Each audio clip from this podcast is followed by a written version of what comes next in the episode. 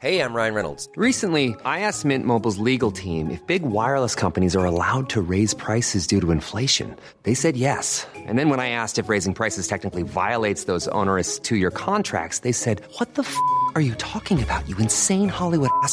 So to recap, we're cutting the price of Mint Unlimited from $30 a month to just $15 a month. Give it a try at mintmobile.com slash switch. $45 upfront for three months plus taxes and fees. Promo rate for new customers for limited time. Unlimited more than 40 gigabytes per month. Slows. Full terms at mintmobile.com.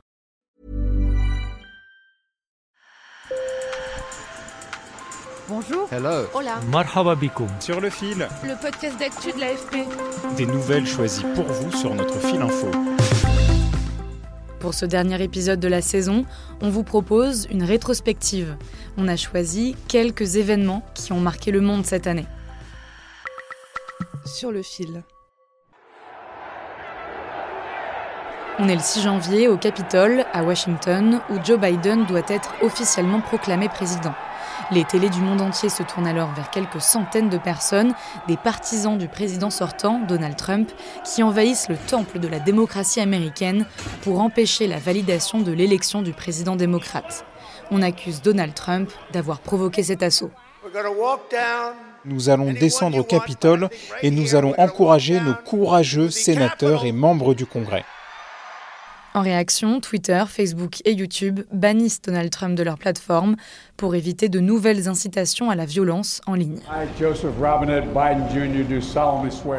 Le 20 janvier, Joe Biden prête serment. Donald Trump refuse d'accepter sa défaite et n'assistera pas à la cérémonie d'investiture. America is back.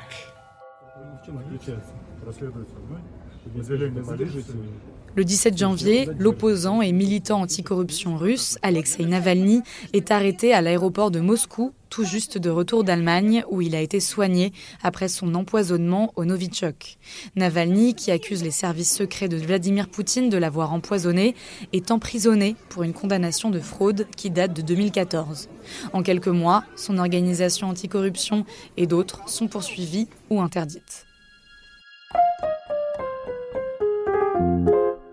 J'en profite pour vous dire que mes collègues Sarah Lou Lepers, Antoine Boyer, Andrea Palaciano et Jonathan Brown ont réalisé un documentaire en français et en anglais sur Alexei Navalny. Ça s'appelle Le poison de Poutine. Si ça vous intéresse, n'hésitez pas à l'écouter.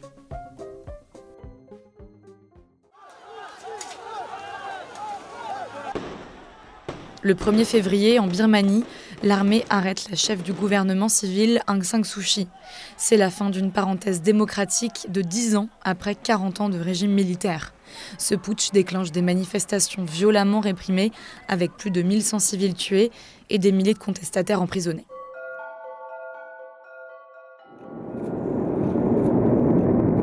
On est le 22 avril au centre spatial Kennedy en Floride. Le français Thomas Pesquet embarque à bord de SpaceX avec trois autres astronautes. Destination la Station spatiale internationale. Pendant six mois, il mènera une douzaine d'expériences, comme étudier le vieillissement cérébral et le sommeil, ou même le développement d'un blob, un organisme unicellulaire dans l'espace.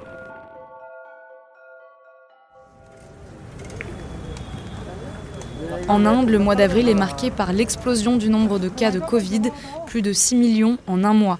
Rien que le 29 avril, l'Inde enregistre plus de 3500 morts. Les hôpitaux sont débordés et près de New Delhi, on incinère les corps dans la rue.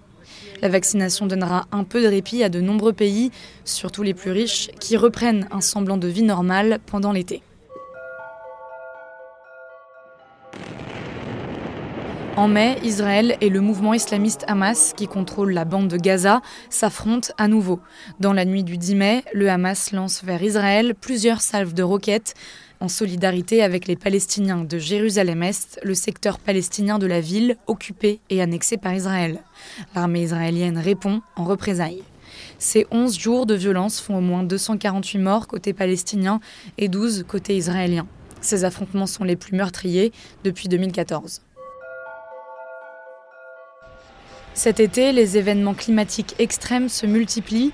Inondations en Asie du Sud-Est, en Belgique et en Allemagne, sécheresse dévastatrice au Sahel, incendies monstres en Méditerranée et en Californie, ou encore dôme de chaleur au Canada.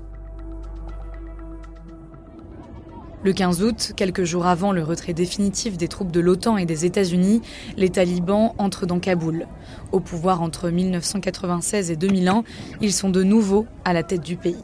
Une foule de personnes affolées se précipite à l'aéroport de Kaboul dans l'espoir de fuir, mais tous les vols sont suspendus. Un gigantesque pont aérien est mis en place à Kaboul par les États-Unis et d'autres pays pour évacuer des dizaines de milliers de personnes.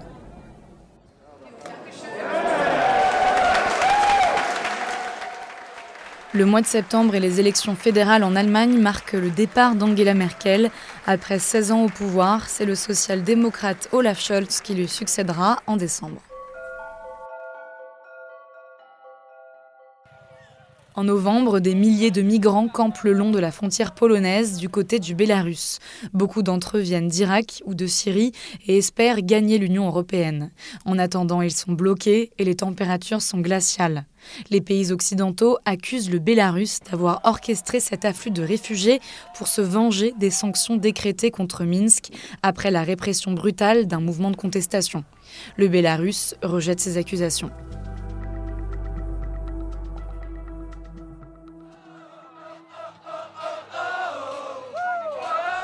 Mais novembre a été aussi marqué par la levée de la tutelle de Britney Spears qui pesait sur elle depuis 13 ans. La star jugeait la tutelle de son père abusive, un soulagement pour tous ses fans. Britney Spears is free, so it's just very overwhelming. On finit l'année 2021 comme elle a commencé, avec le Covid-19 et l'explosion du nombre de cas. Cette fois-ci, c'est le variant Omicron qui inquiète le monde entier. Il se propage à un rythme inédit selon l'OMS. La fin de l'année est également plombée par l'inflation qui pèse sur les économies mondiales et impacte directement notre pouvoir d'achat. Mais certains ont la chance de pouvoir échapper à tout ça et partent voir la Terre depuis l'espace, comme ces touristes spatiaux qui se multiplient, les derniers à pouvoir faire un tour dans l'ISS, deux japonais, le mania de la mode en ligne Yusaku Maezawa et son assistant Yozo Hirano. Sur le fil, c'est fini pour aujourd'hui. Merci de nous écouter chaque jour. On a hâte de vous retrouver à la rentrée le 3 janvier. Et d'ici là, passez de bonnes fêtes.